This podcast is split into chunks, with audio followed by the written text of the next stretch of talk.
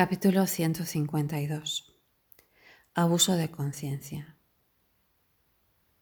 Esta casa en que vivo se asemeja en todo a la mía.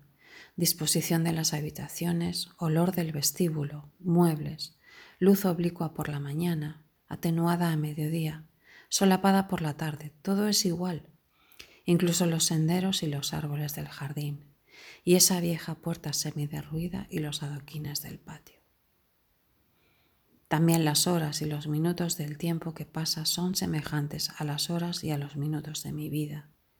En el momento en que giran a mi alrededor me digo, parecen de veras, cómo se asemejan a las verdaderas horas que vivo en este momento.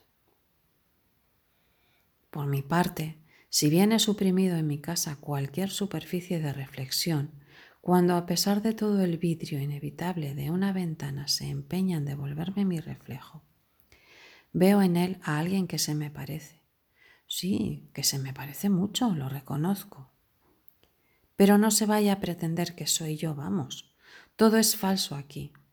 Cuando me hayan devuelto mi casa y mi vida, entonces encontraré mi verdadero rostro. Jean Tardieu